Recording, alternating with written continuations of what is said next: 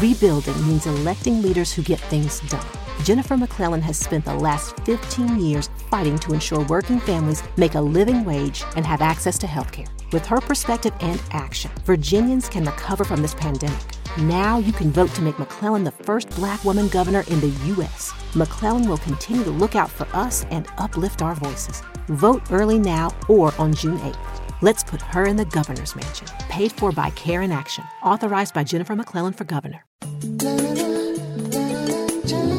Healthy Time ดำเนินรายการโดย รองศาสตราจารย์นายแพทย์ปัญญาไข่มุก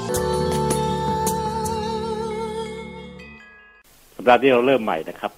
ผมคิดว่าเรื่องของคนเราเนี่ยมันก็มีหลายอันที่เป็นสิ่งที่เกิดขึ้นอยู่ประจำประจำกับสุขภาพเรานะครับ แต่ว่าอันหนึ่งที่พคนบ่นเสมอ เช่น พองานในออฟฟิศยุ่งๆ มีงานหลายอย่างเข้ามา โอ้ยปวดหัวจังบางคนก็บอกว่าโอ้ยเธอแต่วงแต่วงคุยกับผู้หญิงในรุ่นเดียวกันเป็นรุ่นเดียวกันคือเรียนจบด้วยกันคล้ายๆกัน เนี่ยเรารู้สึกปวดหัวจังเลยโดยเฉพาะยิ่งเวลาอยู่ใกล้ๆลูกๆนี่ลูกๆเขาเดิมยุ่งยุ่งนู่นยุ่งนี่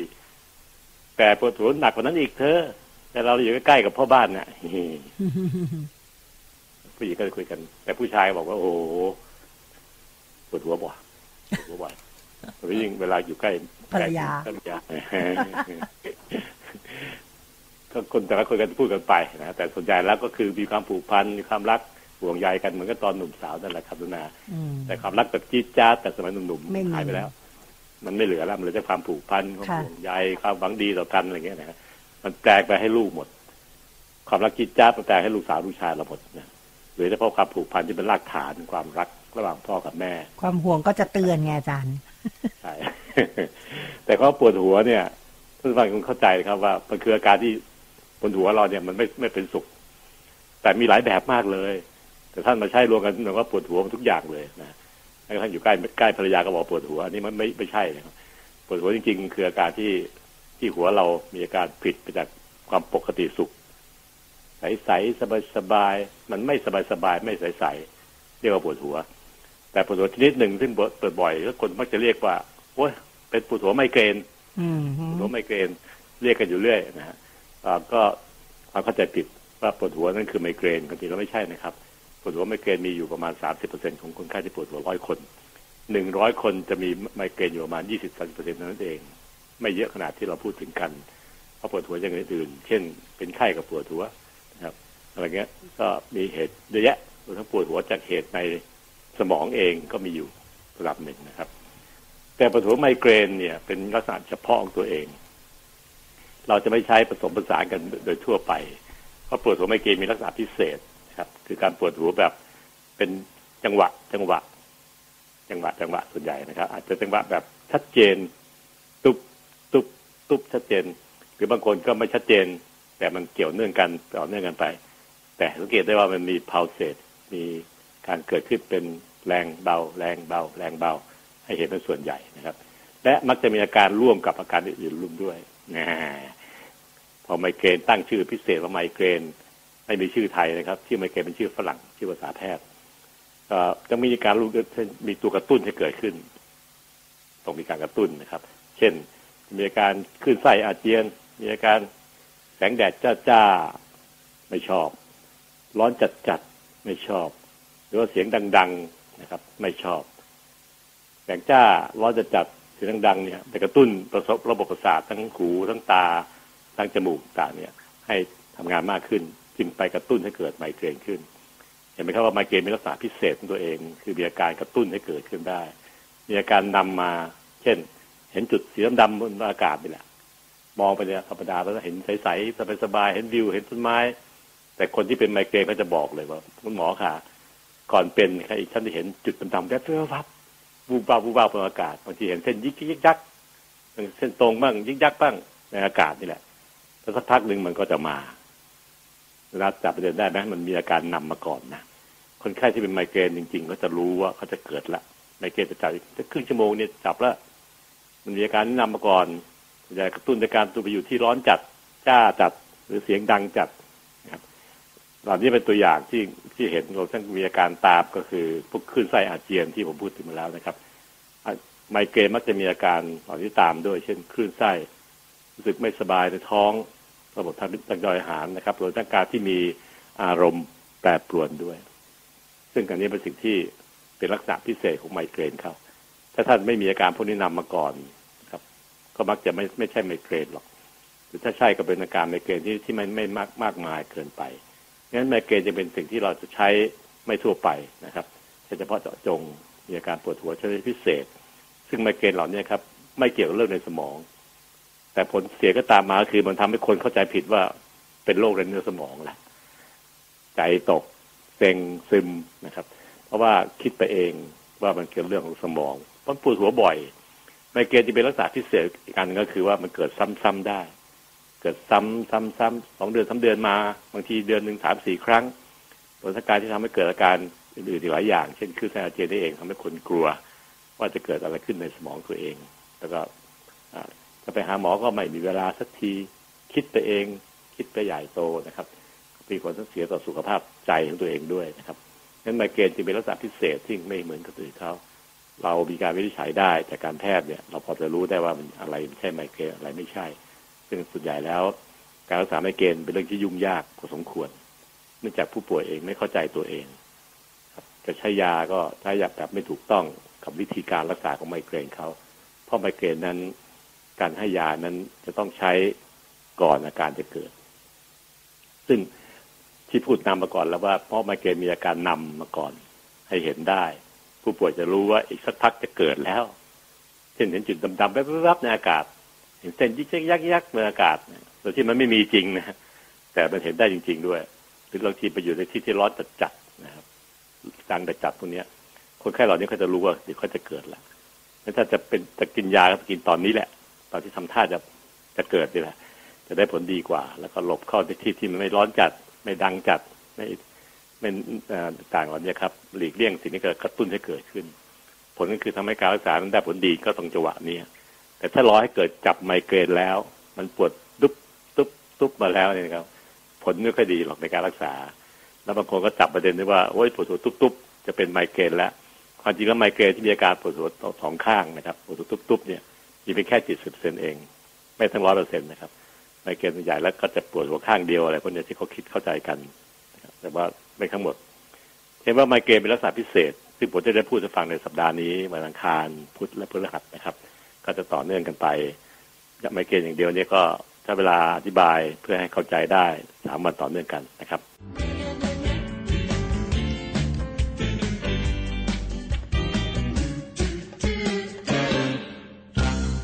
ไมเกรนนะครับไมเกรนพักพิสดาร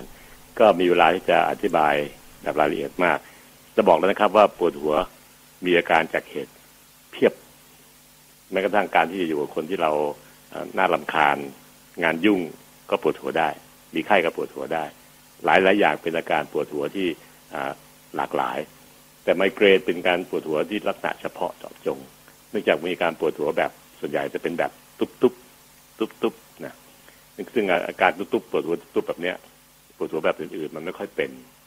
แล้วก็มักจะพบว่ามีอาการอื่นร่วมด้วย เช่นคลื่นไส้บางคนก็อาเจียนบางคนก็รู้สึกว่ามึนๆศีรษะมึนๆงงๆ แล้วก็บางทีก็มีอาการชา ชาแถวต้นคอบ้างใบหน้าบ้างนิดหน่อยซึ่งเป็นอาการที่ปวดหัวชนิดอื่นมันไม่ค่อยมีงั้นไมเกรนมันถูกตั้งชื่อเฉพาะว่าชื่อไมเกรนไมเกรนส่วนคนไทยก็เอาไปเรียกเป็นชื่อปวดหัวแทบทุกอย่างแหละปวดหัวไมเกรนทั้งนั้นนะครับ อย่างนี้ก็ตามแต่นะครับปวดหัวไมเกรนเนี่ยส่วนใหญ่แล้วเป็นในผู้หญิงมากผู้ชายนะผู้หญิงหลายแล้วนะสามเท่านะถ้าสมมติมีผู้ชายเป็นหนึ่งเท่า ก็จะเป็นผู้หญิงสามเท่า แล้วก็พบว่ามีปัจจัยของฮอร์โมนเป็นส่วนเกี่ยวข้องเป็นส่วนใหญ่เนื่องจากว่าเราพบในลักษณะของเพศหญิงมากกว่า อายุน้อยๆครับตั้งแต่ว่าเริ่มเป็นวัยรุ่นจนกระทั่งถึงวัยหนุ่มสาวเนี่ยจะเป็นเริ่มเพิ่มมื่อขึ้น พบบ่อยขึ้นเพิ่มขึ้นเรื่อยๆจนกระทั่งถึงอายุประมาณสักสี่สิบปีขึ้นไป สี่สิบห้าปีสี่สิบหกปีขึ้นไปเนี่ยจะเริ่มอาการพบคนไข้เหล่าไมเกรนจะลดน้อยลง ไม่ค่อยเป็นในคนสูงวัยแต่ส่วนใหญ่จะเป็นในพวกวัยรุ่นถึงอายุประมาณสักสี่สิบห้าปีสี่หกปีประมาณนั้นนะครับ ซึ่งลักษณะอย่างนี้เองนะครับ ผู้ที่เป็นลักษณะของปวดหัวที่รุนแรงในคนที่วัยอายุเกินสี่สิบห้าปีไปแล้วเนี่ย คุณหมอจึงให้การวินิจฉัยด้วยความระมัดระวังมาก ซึ่งมันจะต้องมีการตรวจทางด้านสมองตัวอะไรเพิ่มเติมขึ้น เพื่อให้แน่ใจว่า เป็นไมเกรนแน่นะ ในสมองไม่ไม่มีอะไรเป็นเหตุกลักแฝงอยู่แน่นะครับน่าจะเห็นว่าไมเกรนมีลักษณะเฉพาะคือหญิงมากกว่าชาย แล้วมักจะพบในคนอายุไม่เกิน 45 ปีที่จะเริ่มเป็นครั้งแรกๆนะครับ ส่วนคนที่เป็นอยู่แล้วก็มักจะเป็นต่อเนื่องกันไป แล้วก็มักจะดีขึ้นหลังอายุ 45 ปีขึ้นไปนะครับลักษณะของอาการที่เป็นไมเกรนเนี่ย คนใหญ่ส่วนใหญ่แล้วอย่างที่กล่าวพูดกันเสมอว่าเป็นการปวดหัวตุ๊บๆ แล้วก็แถม ปวดหัวข้างเดียว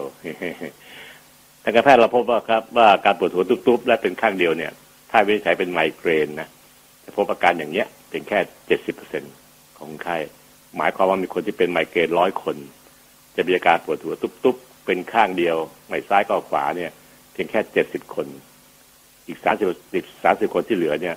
มักจะเป็นสองข้างได้เลย อาการเริ่มต้นมักจะเป็นอาการแบบปวดตึงๆก่อน เริ่มต้นมักจะแถวรอบรอบๆกระบอกตา แล้วก็ขมับด้านใดด้านนั้นนะครับ ซึ่งมีการตึงๆแล้วต่อมาก็จะเริ่มอีกสักชั่วโมงสองชั่วโมงก็พัฒนาเป็นอาการแบบตึงแบบปวดปวดเบาๆ แล้วก็ปวดแรงขึ้นอาการกลายเป็นตุ๊บๆครับ ซึ่งเป็นการปวดหัวข้างเดียวเจ็ดสิบเปอร์เซ็นอย่างที่กล่าวแล้วนะครับ เห็นว่าอ่าส่วนใหญ่แล้วเนี่ยอยู่บริเวณรอบตาแล้วก็รอบขมับ แต่ก็มีเหมือนกันครับบางรายประมาณยี่สิบกว่าเปอร์เซ็นต์ที่มักจะปวดร้าวไปศีรษะด้านหลัง แล้วก็ต้นคอได้ ซึ่งเห็นว่ามันกินพื้นที่แถวขนาดนี้นะครับ รอบตาขมับศีรษะด้านหลังแล้วก็ต้นคอซีกซีกใดซีกหนึ่งหรือสองซีกเลยก็ได้นะครับซึ่งอการไมเกรนเนี่ยครับเป็นการปวดหัวแบบชนิดที่อยู่นานประมาณสักหกชั่วโมงในบางที่ที่เป็นน้อยๆ บางคนเป็นมากๆก็จะอยู่ประมาณสองวันสามสามวันก็ได้ ก็แล้วแต่ซึ่งส่วนใหญ่แล้ว อาการปวดหัวเนี่ยครับมันจะมีอาการปวดที่เฉพาะเจาะจงอีกอย่างก็คือ เมื่อมีการเคลื่อนที่เคลื่อนตัวขยับ ลุกนั่งลุกนอน อาการปวดที่บริเวณขมับกระบอกกระบอกตาแล้วก็ปวดศีรษะเนี่ยมันจะเพิ่มขึ้นเพราะฉะนั้นคนไข้ที่เป็นไมเกรนส่วนใหญ่แล้วเนี่ยมักจะรู้รู้ตัวเองดีเขาจะมักจะอยากอยู่นิ่งๆเช่นนอน หรือนั่งนิ่งๆนั่งพิงศีรษะพิงเก้าอี้อะไรพวกนี้เป็นตัวอย่างนะครับ ซึ่งก็ทำให้เขาเนี่ยไม่มีการปวดไหวมากขึ้น เพราะทุกครั้งที่มีการเคลื่อนที่ขยับตัวเคลื่อนที่ขยับตัวหรือเดินหรืออะไรพวกนี้ครับอาการปวดไมเกรนมันมักจะกระตุ้นให้เป็นมากขึ้น ซึ่งอย่างนี้ครับสรุปก็คือไมเกรนมีลักษณะเฉพาะของตัวเอง ซึ่งมักจะเป็นในผู้หญิงมากผู้ชายครับ อายุประมาณ 45 ปีลงมา ถ้าเกิน 45 ปีขึ้นไปเนี่ย มักจะต้องมีการตรวจพิเศษทางสมอง เช่น การทำ MRI หรือทำ CT สมอง คอมพิวเตอร์สมองเพื่อดูว่ามีเหตุอื่นๆแอบแฝงหรือเปล่าในในเนื้อสมองเองนะครับเนื่องจากว่ามันพบน้อยลงไปเรื่อยๆนอกจากการที่มีปวดหัวข้างเดียวก็ประมาณสักเจ็ดสิบเปอร์เซ็นต์นะครับ แต่ปวดเป็นการลักษณะเป็นแบบตุบตุบเนี่ยเป็นลักษณะพิเศษของมันเอง และรวมทั้งการที่มีการเคลื่อนตัวเมื่อไหร่อาการปวดจะเพิ่มมากขึ้น ซึ่งของพวกนี้ก็คือของที่มันมีลักษณะพิเศษ บางคนก็มีอาการคลื่นไส้อาเจียนร่วมด้วย ซึ่งนอกจากนั้นยังมีอาการอื่นๆนำอีกหลายอย่าง เช่น ก่อนเริ่มเป็นจะมีอาการนำมาก่อนรวมทั้งหลังจากเป็นแล้วเนี่ยก็มีอาการตามรวมทั้งมีอาการกระตุ้นที่จะเกิดขึ้นเร็วมากมากขึ้น ซึ่งเราจะพูดกันในวันพรุ่งนี้ต่อไป กรุณาเปิดไมค์ละใต้ละจ่ายนาเคยเป็นไหมไมเกรนค่ะไมเกรนเป็นไหมหนูว่าไม่แน่ใจว่ามันใช่ป่ะแต่ก็ไม่น่าจะใช่นะอาจารย์เพียงแต่ว่า เอ่อรู้สึก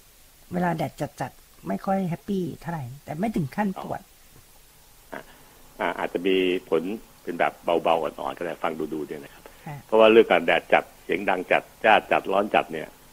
เป็นลักษณะที่ค่อนข้างเฉพาะ ของคนในกลุ่มไมเกรนเขาเพราะมันเป็นการนำการกระตุ้นให้เกิดอาการมากขึ้นอ่าแต่ว่าเรื่องของของคนที่แดดจัดแล้วร้อนแล้วไม่สบายใจไม่สบายเตือนเนี่ยก็มันก็แล้วแต่ทุกคนนะนะค่ะก็พูดยาก แต่ว่าไม่เคยปวดหัวตุ๊บๆใช่ไหมมีค่ะมีมีปวดหัวตุบๆแต่ว่าไม่ไม่ไม่แน่ใจว่าจะเกิดจากตัวไมเกรนหรือเปล่าอาจารย์อ๋อฮะแต่ส่วนใหญ่แล้วพอพออายุมากขึ้นอีกนิดนึงนะเกิน46ปีขึ้นไปเนี่ยเหรอคะบางครั้งมักจะลืมลืมไปละเพ ราะว่าอาการมันจะเบาลงนะมันจะเบาลงดีขึ้นเรื่อยๆไมเกรนมันแปลก มันจะไปชอบไปจัดการกับคนที่วัยหนุ่มสาวซะด้วยอืมอืมหนุ่มสาวพวกคนทำงานใหม่ๆเนี่ยพวกเขาสามสิบห้าสามสิบหกอย่างเงี้ยมักจะมีความเครียดสูงจากการทำงานที่ใหม่ที่เขาทำต้องการจะมีความก้าวหน้าในทางการงานบ้าง ต้องการจะอะไรพวกนี้เป็นตัวอย่างนะครับก็เลยเครียด ก็เลยมีความเครียดไปประกอบด้วยเพราะฉะนั้นความเครียดนี่จึงเป็นตัวสำคัญมากที่เกี่ยวข้องกับเรื่องไมเกรนเป็นอย่างยิ่ง ซึ่งเดิมทีเนี่ยตำราแพทย์สมัยก่อนเขาไม่ได้เขียนไว้หรอกนะแต่หลังๆนี่มาพบว่า โอ้ทำไมมันแปลกเลยว่าไปคดพบคนที่มีความเครียดสูงในกลุ่มเนี้ยแล้วก็เปลี่ยนงานใหม่ๆ เป็นที่ทำงานใหม่ๆ มีคนรักใหม่ๆนะพวกนี้ตัวอย่างนะครับ ก็ทำให้มีความเครียดและเกิดไมเกรนได้มากโดยเฉพาะผู้หญิงนะครับ เรื่องฮอร์โมนเป็นส่วนที่เกี่ยวข้องกับเรื่องพวกไมเกรนพอสมควร เพราะว่าเราพบว่ามันเกี่ยวกับเรื่องของเพศ เพศหญิงมากผู้ชาย และฮอร์โมนในเพศหญิงเนี่ยมันมีหลายตัว แล้วก็มีการเปลี่ยนแปลงตลอดเวลา โดยเฉพาะทุกรอบเดือน เวลามีประจำเดือนเนี่ย มันจะมีอาการกระตุ้นให้พวกนี้เป็นมากขึ้น ก็เลยทำให้เราสงสัยมากขึ้น อาการนำอาการตามต่างๆก็เหมือนกันครับ ก็เป็นลักษณะพิเศษของเขาเอง ไมเกรนจะเป็นปวดหัวชนิดพิเศษ ซึ่งเราต้องนำมาพูดในภาคพิสดารใครที่มีอาการเหล่านี้นะครับ ถ้าสงสัยจริง ๆ เนี่ย ถ้าลองพบหมอสักครั้งหนึ่ง หมอทางด้านอายุรกรรมเนี่ยเขาใช้ยารักษา คุณหมอมีวิธีการตรวจเฉพาะเจาะจงของโรคไมเกรนแต่เป็นแล้วไม่หายใช่ไหมอาจารย์อ่ามันจะเริ่มดีขึ้นตอนอายุสักสี่สิบห้าปีขึ้นไปพอเริ่มเข้าสู่วัยสูงวัยนะมันแปลกที่ว่ามันจะเบาลงเบาลงเบาลงแล้วบางทีก็หายแซบไปไหนไม่รู้แค่หลายคนบอกหมอมันหายไปไหนไม่รู้ ก็ดีๆหนูก็งงๆว่ามันมันห่างออกไปแล้วก็เงียบไปเลยนะซึ่งอันนี้เป็นสิ่งที่เขาสงสัยว่ามันเกี่ยวเรื่องฮอร์โมนเป็นหลักเพ ราะว่าช่วงผู้หญิงนะครับวัยประมาณสักสี่สิบเจ็ดสี่สิบแปดสี่สิบเก้าวัยหมดประจำเดือน อ่าใช่พอพอฮอร์โมนร่างกายมันเปลี่ยนแปลงไปอีทางไมเกรนมันก็หายแซบไปเหมือนกันหายไปด้วย แต่ยังไม่มีข้อสรุปใช่ไหมคะอาจจะไม่มีการพิสูจน์แต่เพราะมันไม่ชัดเจนนะแต่ว่ามันเกี่ยวข้องกับเรื่องของวัยเรื่องของจังหวะของฮอร์โมนในร่างกายที่เปลี่ยนแปลง ซึ่งผู้ชายเนี่ย มันไม่ค่อยมีเรื่องพวกนี้หรอก ผู้ชายที่เป็นน้อยผู้หญิงประมาณสามเท่าทีเดียวไมเกรน แต่คนไข้เดินมาสี่คนเนี่ย ผู้หญิงสามคน ผู้ชายหนึ่งคน เออมันแปลกมาก อันนี้ก็สิ่งที่ผมคิดว่าในเวลาประมาณเบรกเบรกเดียวเขาก็เกิดกล่าวขนาดนี้นะครับมันพรุ่งนี้ก็เข้าสู่จุดเข้มข้นว่าอาการนำอาการตามเป็นไง ซึ่งคนที่เป็นไมเกรนหรือคนที่จะเป็นทำท่าจะเป็นไมเกรนเนี่ยเขาจะบอกได้ในตัวเขาเองทำให้หมอเนี่ย วินิจฉัยโรคจากคำพวกเนี้ยมาก เพราะเป็นการเล่าที่มันค่อนข้างจะมีความหมาย ภาษาแพทย์เรียก significant นะครับ ทางการวินิจฉัยโรคนะครับแล้วส่วนจัญญาคุณหมอมักจะจำอาการเหล่านี้ครับ เป็นตัวที่กำหนดเพื่อจะ follow up หรือติดตามคนไข้ต่อไปเป็นระยะระยะไปเรื่อยๆนะครับ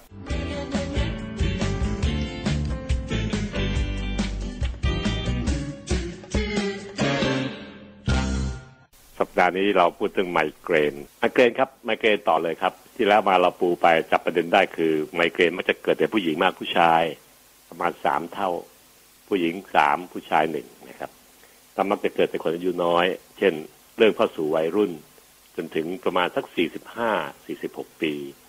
ซึ่งช่วงนี้เป็นช่วงที่จะเริ่มมีไมเกรนขึ้นในคนเหล่านี้นะครับ หลังอายุสี่สิบหกปีไปแล้วเนี่ย โอกาสจะเกิดไมเกรนจะน้อยลงไปมากมากมากมากเลยนะครับแล้วก็ส่วนใหญ่แล้วมันจะเป็นการปวดหัวตุ๊บๆเป็นข้างเดียวประมาณเจ็ดสิบเปอร์เซ็นของคนไข้ มีคนไข้ร้อยคน จะเป็นปวดหัวข้างเดียวแค่เจ็ดสิบคน อีกสามสิบคนที่เหลือจะเป็นสองข้าง ปวดสองข้างได้ ปวดตุบๆปวดรอบกระบอกตาล้าวไปขมับข้างนั้น บางคนเป็นแยะก็จะล้าไปที่ศีรษะด้านหลังและต้นคอได้ด้วย อืมนะครับ อาการที่เป็นส่วนใหญ่แล้วก็ประมาณสักหกชั่วโมง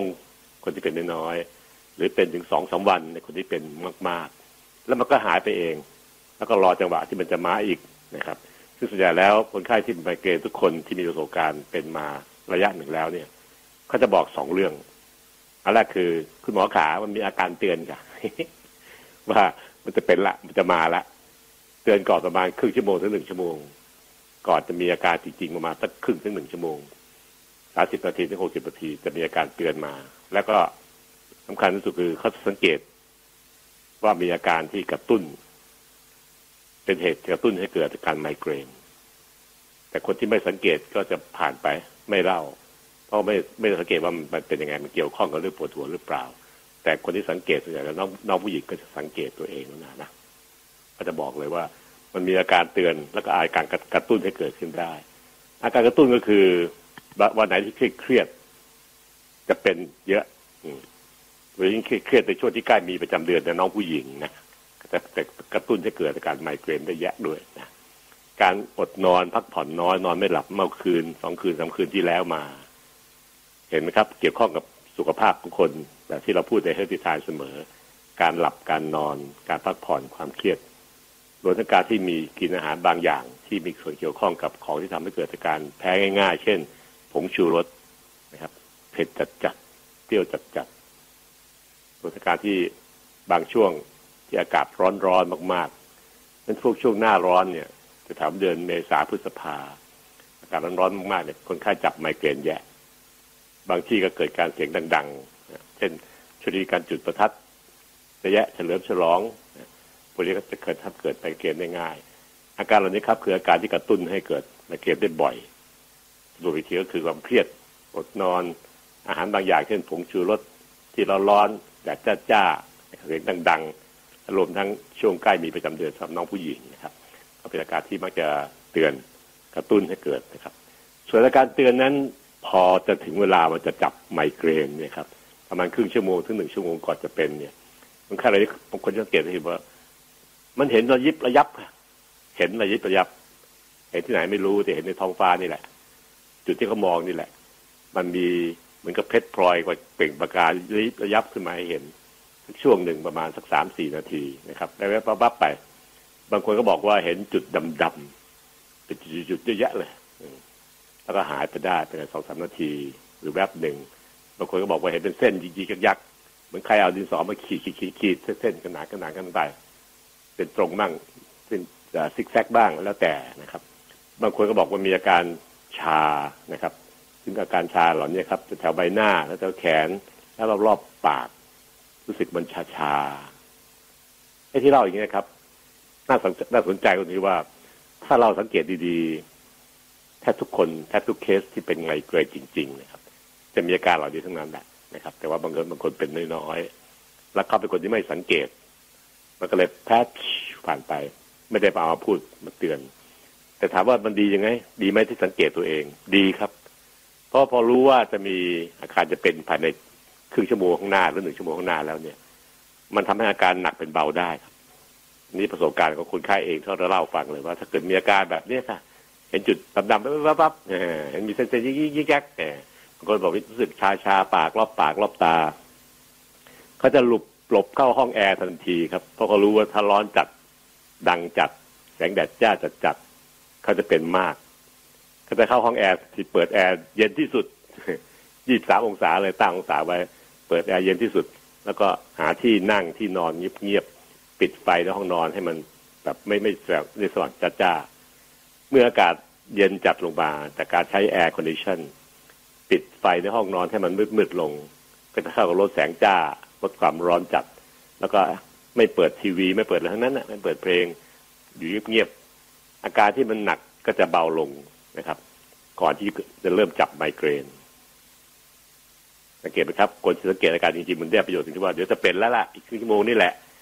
เขามีเวลาที่จะเดินเข้าห้องที่มันเป็น air condition ในบ้าน เปิดแอร์ให้เย็นนะครับ ปิดไฟให้มืด แล้วก็ลดเสียงลงทั้งหมด ถ้าก็ลดตัวกระตุ้นของไมเกรนลงอ่ามาเขาบางคนถ้ามียาที่คุณหมอให้ไปเพื่อการป้องกันไมเกรนไม่ให้เกิดรุนแรงเนี่ยที่จะพูดแต่วันพรุ่งนี้ครับ เรื่องการรักษาทั้งหมดเลยว่าจะเป็นรักษาเพื่อ แก้อาการที่จะเป็นหรืออาการการป้องกันก็ตามแต่เนี่ย มียาเฉพาะมันเอง ก็กินเลย อาการที่เป็นไมเกรนจริงๆ ของครั้งนี้ซึ่งควรจะแรงขนาดเลขสิบอาจจะเหลือเลขสามซึ่งเข้าทนได้สบาย และจบเร็วมากสี่ห้าชั่วโมงก็จบเกมไป ไม่ยืดเยอะถึงสองสามวันอันนี้ทุกคนทุกครั้งเคยเป็น นี่ครับคือวิธีการที่พฤติกรรมคนเรามีความสังเกต และแก้ไขปรับปรับปรุงได้ ผมต้องพูดตั้งแต่ตอนนี้เลยนะครับเห็นว่า ถ้าท่านมีไมเกรนอยู่ลองสังเกตดูเราสังเกตได้แล้วก็จะรู้ว่าอีกไม่นานมันจะมาแล้ว มันจะจับไมเกรนนี่แหละ เราปรับตัวเองโดยปรับสิ่งแวดล้อมรอบตัวเองนะครับ อยู่ในห้องแอร์เย็นๆมืดๆเงียบๆกินยาที่คุณหมอให้มาประจำตัวเราเองกินเสเลย มันจะออกฤทธิ์พอดีพอดีสี่สิบห้านาทีหลังที่กินนะครับพอมันจะเริ่มจับมายาก็ออกฤทธิ์ช่วยเราได้ ก็จะทำให้หนักเป็นเบา เบาเป็นไม่เป็นก็ได้นะครับ นี่เป็นการรักษาอย่างหนึ่งซึ่งผมขอปิดซีรีส์วันนี้เฉพาะวันนี้เฉพาะวันพุธเนี่ยครับเรื่องการที่จะมีอาการเตือนกับอาการสังเกตอาการนำเนี่ยเป็นตัวสำคัญของไมเกรนนะครับท่านผู้ฟังครับ คนเป็นไมเกรนถ้าไม่สนใจสองตัวนี้เรื่องอาการเตือนกับอาการนำเนี่ย ถ้าจะเป็นไมเกรนหนักทุกทีแหละครับ มันมาทีไรมาโหมมาแรงๆทุกทีแต่ถ้าเราสังเกตดีแล้วก็จะอยู่ในที่ที่มีเหตุนำให้เกิดสิ่งแวดล้อมที่ไม่ไม่ชอบ ไมเกรนมันจะห่างออกไป ถึงจะมาก็มาหนักก็เป็นเบา เบาเป็นไม่เกิดได้ เห็นไหมครับนอกจากการรักษาด้วยยาต้องอาศัยตัวเองด้วย ปรับพฤติกรรมตัวเองสังเกตให้ดีๆ ว่าจะเกิดละ ไมเกรนเป็นอย่างนี้ครับนิสัยเป็นอย่างนี้เองนะครับในการที่จะให้หมอรักษาคนเดียวไม่ได้ผลดีเท่าไหร่หรอกครับค่ะต้องตัวเราเองช่วยรักษาด้วยโรคไมเกรนจึงเป็นโรคที่ ถ้าฟังจริงแล้วเนี่ย มันก็ไม่ได้รุนแรงมากมาย แต่เราทำให้รุนแรงเองอืมเพราะเราไม่รู้สังเกตตัวเอง ไม่ได้แก้ไขสถานการณ์สิ่งแวดล้อมที่มันไม่ชอบอะ ก็ไม่ชอบกันแล้วพี่ไปทำทำไมอะอ่าทำนองนี้นะถ้าพี่ทำผมก็เอาแรงเลยนะพี่ มันเป็นอย่างนี้ครับเพราะพูดภาษากันไม่ไม่ไม่เข้าใจภาษากัน แล้วก็เลยทำให้มันมันฮึกเหิม แล้วก็ก้าวร้าวใส่เราได้ อืมนะครับ อืมนะคะอะต้องบอกว่าเรื่องไมเกรนเนี่ย ฟังแล้วก็ มันก็ไม่ยากเกินไปนะอาจารย์เนาะสำหรับการที่เราจะหลีกเลี่ยง เราแค่หลีกเลี่ยงเนาะอาจารย์ ใช่ครับ อืมแล้วตอนนี้ไมเกรนเรามีองค์ความรู้ครบแล้วครับโรคไมเกรนแต่ก่อนนี้สมัยผมจบหมอใหม่ๆเนี่ย เราไม่ค่อยรู้จักมันเลยนะมันก็ทำให้คนเป็นปัญหามากบางคนขึ้นค่ะไส้อาเจียนโอกอากโอกอากเลยเออไม่รู้จะเป็นทำไมเป็นอย่างนี้เนะอ่าไม่เข้าใจมันเลยตอนนี้ว่าเริ่มแบบนป็นยังไงเอ่อสามารถรวบรวมอาการต่างๆ ให้เป็นข้อสังเกตแล้วก็ สัญญาณเตือนได้แล้วใช่ทีนี้ก็ไม่ยาก หลังๆนี้คนไข้ไมเกรนทุกคนจะต้องเจอหมอให้เวลา หมอต้องให้เวลาคนไข้ค่ะนะครับรวมทั้งพยาบาลที่ช่วยด้วยจะต้องให้เวลากับคนไข้ช่วยเติม ช่วยแต่งสิ่งที่หมอพูดสั้นๆเนี่ยอืมค่ะให้มันยาวไปขยายความให้นะครับค่ะก็เป็นลักษณะการรักษาที่แผนปัจจุบันที่เราใช้กันอยู่ปัจจุบันนี้ผู้ที่ฟังอีกทีนะครับ เรื่องการใช้ยา มันประกอบกันครับ ทั้งปรับพฤติกรรม การรู้เท่าทันมันการที่จะปรับตัวเองก่อนสิ่งแวดล้อมให้มันดีบวกกับยา ซึ่งมีการรักษายาสองอันก็คือรักษาเฉียบพลันอือหือที่เป็นในขณะนี้กับรักษาแบบป้องกันไม่ให้เกิดบ่อยค่ะนะครับอืม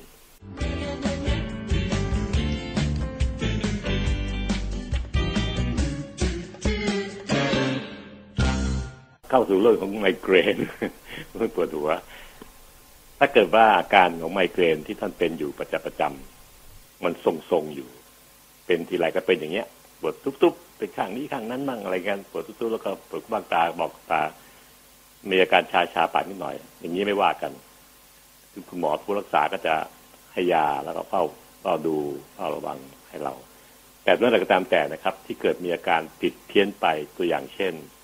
มีอาการชาปากแล้วก็มุมปากตก หรือมีอาการปวดศีรษะแบบรุนแรงที่สุดในชีวิตไม่เคยเจอมาก่อน ในคนที่อายุมากขึ้น อายุเกิน 45 ปีขึ้นไป ก็ส่วนใหญ่แล้ว อาการปวดหัวแบบ พิสดารไม่เคยเป็นมาก่อนเนี่ยคนไข้จะพูดอย่างนี้ทุกขับ ทุกคนนะนุนาเพราะเขาจะมีประสบการณ์ว่าเคยปวดหัวก็ปวดขนาดนั้นแหละแต่ครั้งนี้มันไม่เคยเป็นมาก่อนมันปวดหนักหนาสาหัสอย่างเงี้ยครับ หรือว่ามีอาการอ่อนแรงของแขนขานิดหน่อยร่วมด้วย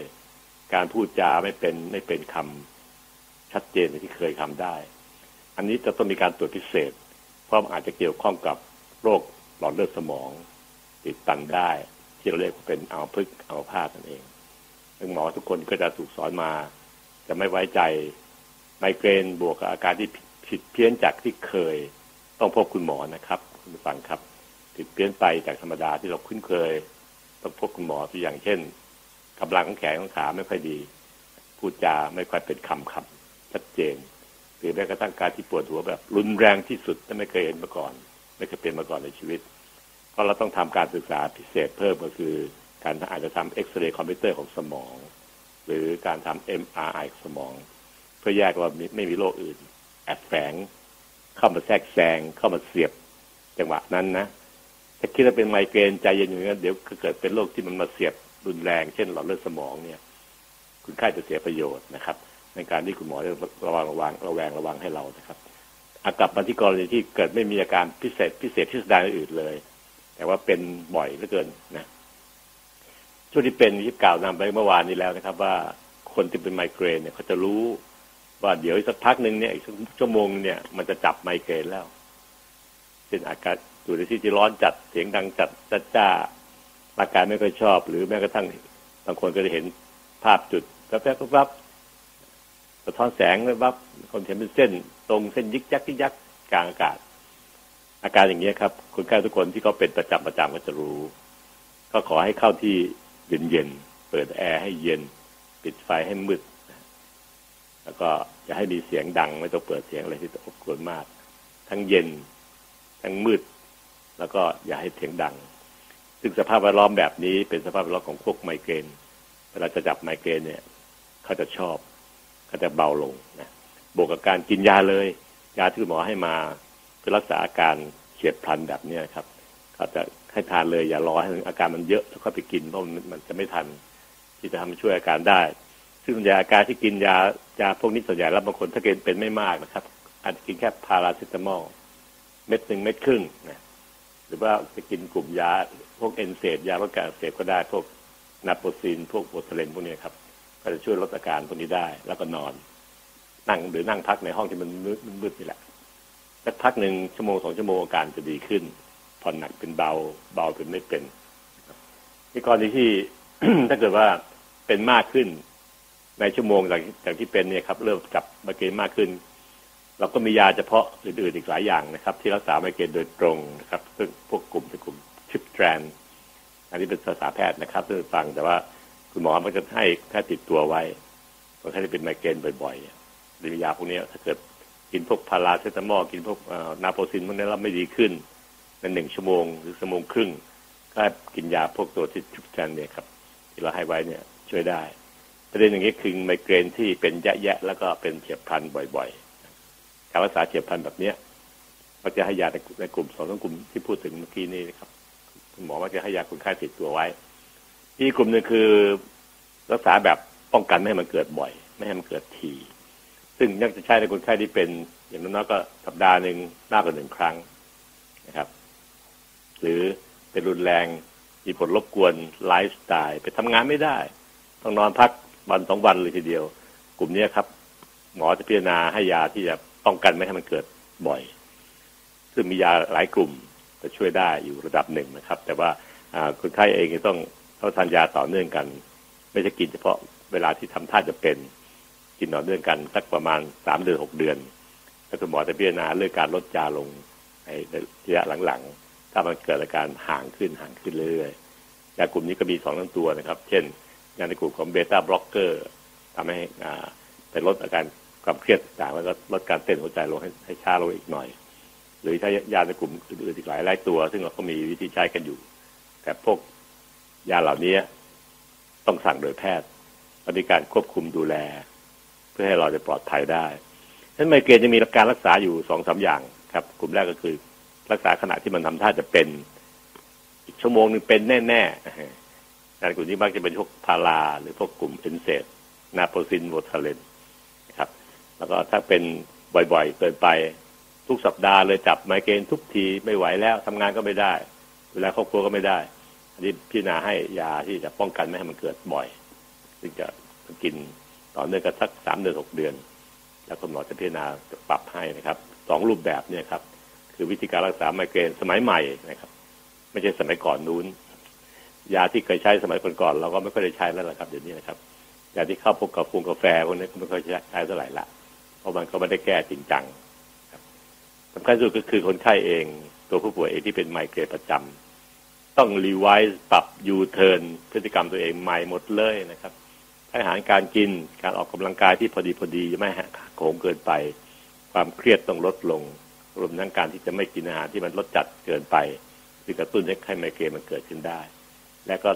ปรับวิธีการเรียนรู้ตัวเองในหลักการว่าถ้าเกิดเป็นอย่างนี้อย่างนี้ทำท่าจะเป็นละต้องจัดสิ่งแวดล้อมรอบตัวเองให้ดี เย็นเย็นพอดีไม่ร้อนจัดมืดพอดี ไม่สว่างจ้าเกินไป แล้วก็ไม่มีเสียงดังเกินไปจะช่วยได้นะครับ พักหนึ่งพออายุมากขึ้น เช่น46ปีปีขึ้นไปเนี่ย หลัง45เนี่ย ไมเกรนมักจะดีขึ้น อาการรุนแรงมันจะเบาลง และข้อสำคัญคือ ระหว่างที่เป็นไมเกรนอยู่น้อยอยู่ ต้องสังเกตว่ามันมีการปวดหัวที่มันผิดจากธรรมดาหรือเปล่านะครับ เช่น ปวดหัวรุนแรงนักหนา ไม่เคยเป็นมาก่อนเลยนี่เป็นตัวอย่างนะครับต้องพบหมอ หรือมีอาการของกล้ามเนื้ออ่อนแรงร่วมด้วย แขนขา การพูดจาไม่เป็นเรื่องเป็นราว ไม่ชัดเจนที่เคย อันนี้ก็ต้องพบหมอด้วยนะครับนั้นปวดหัวไมเกรนจึงมีคนเกี่ยวข้องกับคนอื่นอีกหลายคนที่ต้องคอยดูแลตัวทั้งตัวท่านเองต้องปรับพฤติกรรมให้ดีมิฉะนั้นแล้วเนี่ยการหวังพึ่งยาเพื่อรักษาไมเกรนอย่างอื่นไม่ปรับเลย พฤติกรรมตัวเองก็ไม่แก้จะอยู่ยังไงก็ได้เครียดยังไงก็ได้ออกกำลังกายก็ไม่เอานั่งซื้อบื้ออยู่หน้าจอยันเลยทำวิธีอย่างที่พูดถึงเมื่อกี้นี้ไม่ไม่ปรับพฤติกรรมตัวเองเนี่ยไมเกรนมันจะไม่หายดี มีแต่จะเพิ่มขึ้น เพิ่มความหนักขึ้น ความถี่ขึ้นเรื่อยๆ ท่านช่วยดูแลตัวเองให้ดีไมเกรนมักจะห่างแล้วก็รักษาด้วยยาได้ผลทุกคนถ้ายาน้อยๆ แล้วก็พออายุมากขึ้น ดึงเกมไป มันก็จะเบาเองโดยธรรมชาติมันเอง อันนี้คือสิ่งที่ผมชี้ให้เห็นนะครับว่าโรคหลายโรคนั้นไม่ใช่ว่าพึ่งหมอคนเดียว ท่านเองต้องพึ่งตัวเองด้วย โดยการสังเกตตั้งสติ และรู้ตัวเองว่ามันเป็นเพราะอะไร สังเกตตั้งสติ แล้วก็เอามาใช้กับตัวเอง ให้รู้เท่าว่ากายใจท่านนั้นผิดปกติอย่างไร การมีสติอย่างนี้เองนะครับ จะทำให้ท่านสามารถจะแก้ไขแล้วก็ปรับพฤติกรรมนี้อย่างเหมาะสมกับตัวท่านเอง ซึ่งคนแต่ละคนมันก็ปรับไม่เท่ากันดูแลนะครับ แต่หลักการก็คือจะเครียดออกกายให้พอดีพอดี แล้วก็นอนให้หลับให้เป็นปกติอย่าอดนอนเด็ดขาดนะครับผมก็ขอจบเราปิดซีรีส์เรื่องไมเกรนลงนะครับ ภาคพิสดาร เฮลติไทม์ดำเนินรายการโดย รองศาสตราจารย์นายแพทย์ปัญญาไข่มุก